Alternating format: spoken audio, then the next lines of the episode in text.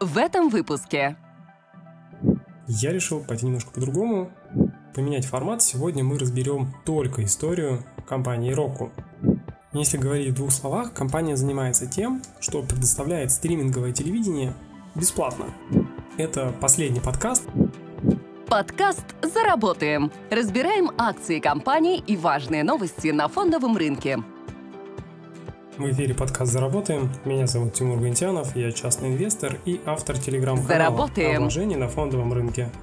Обычно акции на подкасте мы разбираем Главные с позиции новости. долгосрочного инвестирования, то есть это вложение Главная на несколько тема. лет. Мы разбираем последние значимые новости, фундаментальные причины роста Почему или так дорого? конкретных компаний.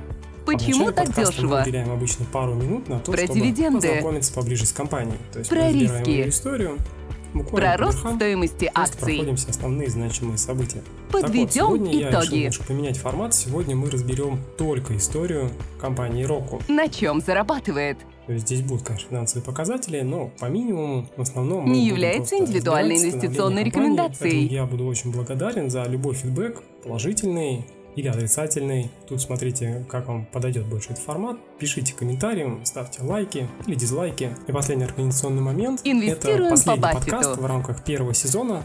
На одном дыхании мы с вами Разделяем судьбу 20 компании. подкастов. Это было очень быстро, интересно. Сейчас я сделаю небольшую паузу, переосмыслю формат. Да, я понимаю, что обычно новый формат начинают с нового сезона. Я решил пойти немножко по-другому. Сначала новый формат, потом новый сезон. Я посмотрю по реакции. Если вам больше понравится истории, окей, будем делать более подробные истории. Если вам понравится больше разбор компаний, значит мы будем делать больше разборов компаний. Или любой другой формат, пока не знаю, пишите. Если у вас есть какие-то идеи, посмотрим, сможем ли мы их реализовать. Затянул вступление, извиняюсь. Давайте переходим к компании Roku. Подкаст «Заработаем». Бесконечность нам подходит. Историю развития Roku – это классическая история развития компании, в которую никто не верил. Чем интересна Roku сейчас, в нее все еще никто не верит. Это огромная компания, она стоит 50 миллиардов, и еще куча скептиков, которые говорят, ну, ничего у компании не получится. Для сравнения, просто капитализация 50 миллиардов – это очень много. У Яндекса 25 миллиардов, и он считается огромной компанией а у Roku в два раза больше. Если говорить в двух словах, компания занимается тем, что предоставляет стриминговое телевидение бесплатно. Она берет контент, который лицензирует, показывает его полностью бесплатно. Разница от Netflix или Disney Plus в том, что она вставляет свою рекламу. То есть по мере того, как стремительно развиваются стриминговые сервисы, такие как Netflix или Spotify, лозунги, которые отовсюду идут, что Direct to Consumer is the future, то есть будущее за прямыми продажами потребителю, долой посредников. Roku – это классический посредник между стриминговыми сервисами и конечными потребителями. Собственно, поэтому в компанию не верили, что считали, что это не рабочая модель. Но компания оказалась живучая, сейчас является лидером в своей ниши. Основали компанию в далеком 2002 году, в октябре 2002 года, основатель компании Энтони Вуд. Roku означает 6 на японском языке. И, как несложно догадаться, Roku является шестой компанией, которую основал Вуд. Видимо, названием он долго не задумывался. Компания занималась тем, что разрабатывала приставки для обычных телевизоров. Тогда еще не было понятия Smart TV, телевизоры не подключались к интернету, а было обычное кабельное телевидение. То есть, что подключил, показывают, ты это и смотришь. Приставка решала отчасти этот вопрос, давала доступ к более качественному телевидению. В апреле 2007 года Вуду назначает вице-президентом Netflix. Изначально Рид Гастингс, это один из основателей Netflix, планировал создавать подобную приставку собственными силами Netflix. Но Вуда получилось убедить Гастингса, по слухам на это ушло несколько месяцев, и они заключили сделку. Вуд на полставки устраивается в работу Netflix, разрабатывает приставку для Netflix, оставаясь параллельно генеральным директором Roku, которой, кстати, на тот момент было уже 15 сотрудников. Позже Гастингс вспоминает это время и говорит, что он не верил, что у Roku было много шансов.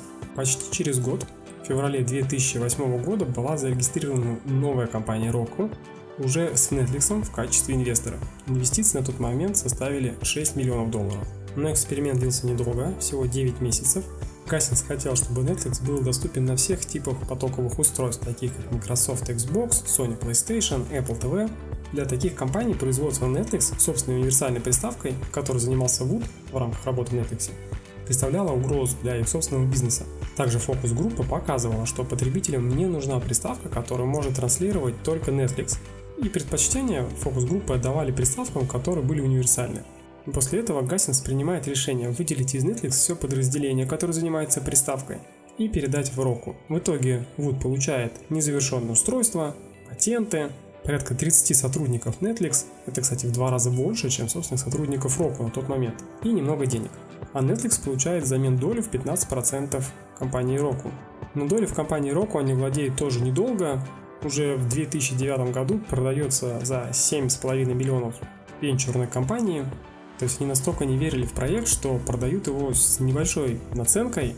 То есть 6 миллионов они вложили, за 7,7 миллионов они продают через год. Ну да, можно сказать, что 25% это хорошая стоимость. Но помимо инвестиций в 6 миллионов, они передали в Року еще патенты, и команду, которая в два раза больше была, чем собственная команда Року. То есть, по факту, на тот момент они вышли просто в ноль и, наверное, были очень рады, что получилось выйти в ноль из такого мало перспективного проекта. Кстати, если бы тогда Netflix не продал свою долю в бизнесе Року, сейчас бы их доля оценивалась в 7 миллиардов долларов. То есть оценка выросла почти в тысячу раз. Несмотря на то, что с 2009 года Netflix никак не связан с Roku, формально, Roku во многих отношениях очень похож на Netflix. Много аналитиков говорит, что они просто скопировали корпоративную ДНК Netflix. Смотрите сами. Первое. Wood работал Netflix. Второе. Большая часть сотрудников была из Netflix. Даже офис. Roku первое время был по соседству Netflix. Netflix был первым клиентом Roku. Roku и Netflix стали лидерами на рынке, обогнав медиа и техногигантов. Кстати, еще интересное сравнение. У обеих компаний необычная корпоративная культура. Страха и замешательства, так говорят бывшие сотрудники, Суть ее заключается в том, что нету четких KPI, и это очень многих раздражает, что никак не оценить свою работу. В то же время сам Вуд постоянно говорит, если вы будете плохо работать, то рано или поздно вас уволят. Несмотря на то, что столько много общего, уроку вместе с Netflix, Вуд постоянно пытается преуменьшить это сравнение и говорит, что да, работа в Netflix была очень для меня важна, но я проработал там всего 9 месяцев. Как развивались компании Netflix и Roku тоже очень похоже.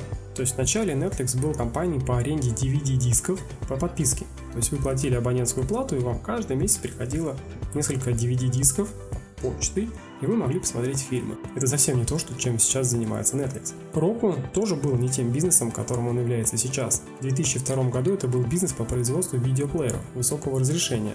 Затем Wood добавил стриминговые аудиоустройства, чтобы конкурировать с Apple iPod.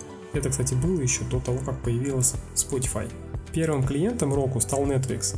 Позже в 2009 году добавили Amazon Video, Далее HBO Max, Disney Plus и многие другие потоковые сервисы по подписке, включая, кстати, собственный канал Roku Channel.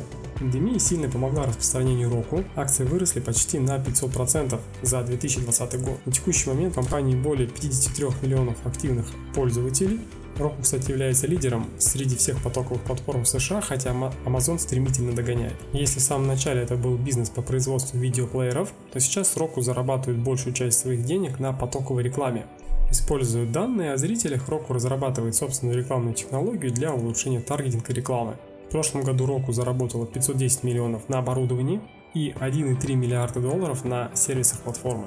До IPO компании практически не удавалось привлекать инвестиции. Основной ответ был «Вы производите оборудование? Это плохой бизнес». Такой ответ Вуд постоянно слышал от всех венчурных капиталистов. В течение многих лет Вуд изо всех сил пытается найти решение финансирования. Возможно, единственным человеком, который верил в успех Року, был партнер инвестиционной компании Menlo Ventures, это был Шон Кэролан, он увидел четкую стратегию продвижения вперед, основанную на услугах. Как говорил сам Шон, мы называли это нашей стратегией попкорна, потому что кинотеатры не зарабатывают деньги на фильмах, они зарабатывают деньги на попкорне. Если посмотреть, как инвестировали в Roku, получается раунд А Вуд инвестировал сам из собственных денег, раунд Б Netflix 6 миллионов в 2008, о чем мы с вами уже обсуждали. Раунд С был разделен на две части, в 2008 и 2009. В 2008 вы купили долю Netflix, в 2009 дополнительное инвестирование. Все это занимается компания Шона. Далее его же компания опять инвестирует уже в 2011. Другие компании так и не вкладывали деньги. По словам людей, знакомых с этим вопросом, Roku вела переговоры с Intel и Amazon. Но не смогли договориться о деньгах. Они предлагали в три раза меньше, чем запрашивал Вуд. Сам Вуд говорит, что компании просто не понимали бизнес компании Roku, поэтому отказывались вкладывать. Дэниел Лев, который входил в совет директоров Roku с 2011 по 2018, говорил, что отсутствие интереса со стороны крупных техногигантов и медиакомпаний просто было ошеломительной. То есть все просто игнорировали компанию Roku. Далее цитата. Я однозначно скажу, что не было ни одного руководителя СМИ, и все они, конечно, умны сами по себе, но не было ни одного руководителя, который верил бы в успех Roku, даже когда Roku приносил им сотни миллионов долларов выручки. В 2015 году Roku привлекает последний этап финансирования для того, чтобы выйти на IPO. 28 сентября 2017 года проходит IPO. Шон Кэролан, один из немногих, кто верил в компанию Roku, в момент IPO расплакался. Он сказал, что мир наконец-то увидел, что мы с партнерами видели последние 10 лет. Это все было в прошлом. Какие планы? Сейчас Вуд тратит большую часть времени на разработку собственной стратегии это стратегия The Roku Channel. Собственный канал, собственный контент. Сейчас большая часть контента на собственном канале это контент других медиакомпаний и студий, которые предоставляют по лицензии. Это фоновая библиотека, которую медиакомпании считают ненужной и просто продают за небольшую стоимость. Такая интересная стратегия урока, вы не заметили? Сначала лицензируют контент, потом делают свой. Где-то мы это уже с вами видели. Не знаете где? Правильный ответ Netflix. В первые дни Netflix был счастлив лицензировать любой контент. Сейчас Netflix тратит на контент 17 миллиардов долларов в год. У них премьера каждую неделю нового сериала или фильма. Единицы компаний в мире могут сравниться просто с объемами денег, которые Netflix направляет на развитие собственного контента. Словам человека, знакомого с этим вопросом, Roku планирует потратить на контент более 1 миллиарда долларов в следующем году. Вуд отказывается комментировать точную сумму, но признает, что в ближайшие годы бюджет вырастет. Но они не конкуренты Netflix. То есть, если вы сейчас считаете, что окей, они потратят миллиард, но Netflix тратит 17 миллиардов, они просто не выживут. Но суть в том, что Netflix и Roku не конкурент, во всяком случае пока. Roku стремится привлечь внимание человека, чтобы показать ему рекламу, в то время как Netflix покупают люди, чтобы не смотреть рекламу. Поэтому у Roku основной момент привлечь внимание, а у Netflix удержать внимание. Соответственно, Roku могут тратить на контент меньше. Делать его менее захватывающим и неинтересным, но достаточным, потому что люди приходят на Roku, чтобы смотреть бесплатно. Это совсем другая аудитория. Это не аудитория Netflix. Там никогда, ну, во всяком случае, никогда, наверное, громко снова, там не будет в ближайшее время сериалов уровня Ведьмака. Как говорит сам Вуд, у нас менее дорогой контент, чем у сервисов по подписке, просто потому, что нам не нужен дорогой контент. Смешно, что на данный момент партнеры Roku не волнуются, то есть это компании, медиакомпании, у которых Roku лицензирует контент, чтобы показывать на своем канале. Очень показательно, как говорит Стив Макдональдс, президент по глобальному лицензированию крупной компании, он говорит следующее. Roku очень активно сотрудничают и открывают информацию о том, как мы можем лучше монетизировать наши отношения вместе. Они продвигают наш контент, они очень хорошие партнеры. А знаете, про кого еще так говорили? А Netflix. 5-10 лет назад Netflix была прям классным партнером для всех этих медиакомпаний. Они брали их контент, показывали на своей площадке, платили им деньги. Ну, классный же партнер. Вопрос только, сколько стоит сейчас Netflix и сколько стоят эти компании. И да, кстати, сейчас практически не осталось независимых медиакомпаний, их все сожрали, либо Amazon, Apple TV, Netflix, AT&T. Практически все компании были поглощены различными стриминговыми сервисами. Самое интересное, что зная вот эту историю, медиакомпании до сих пор не верят в Рокку. Они не считают его опасной компанией, не считают его конкурентом, а считают хорошим партнером, который помогает им монетизировать свой контент.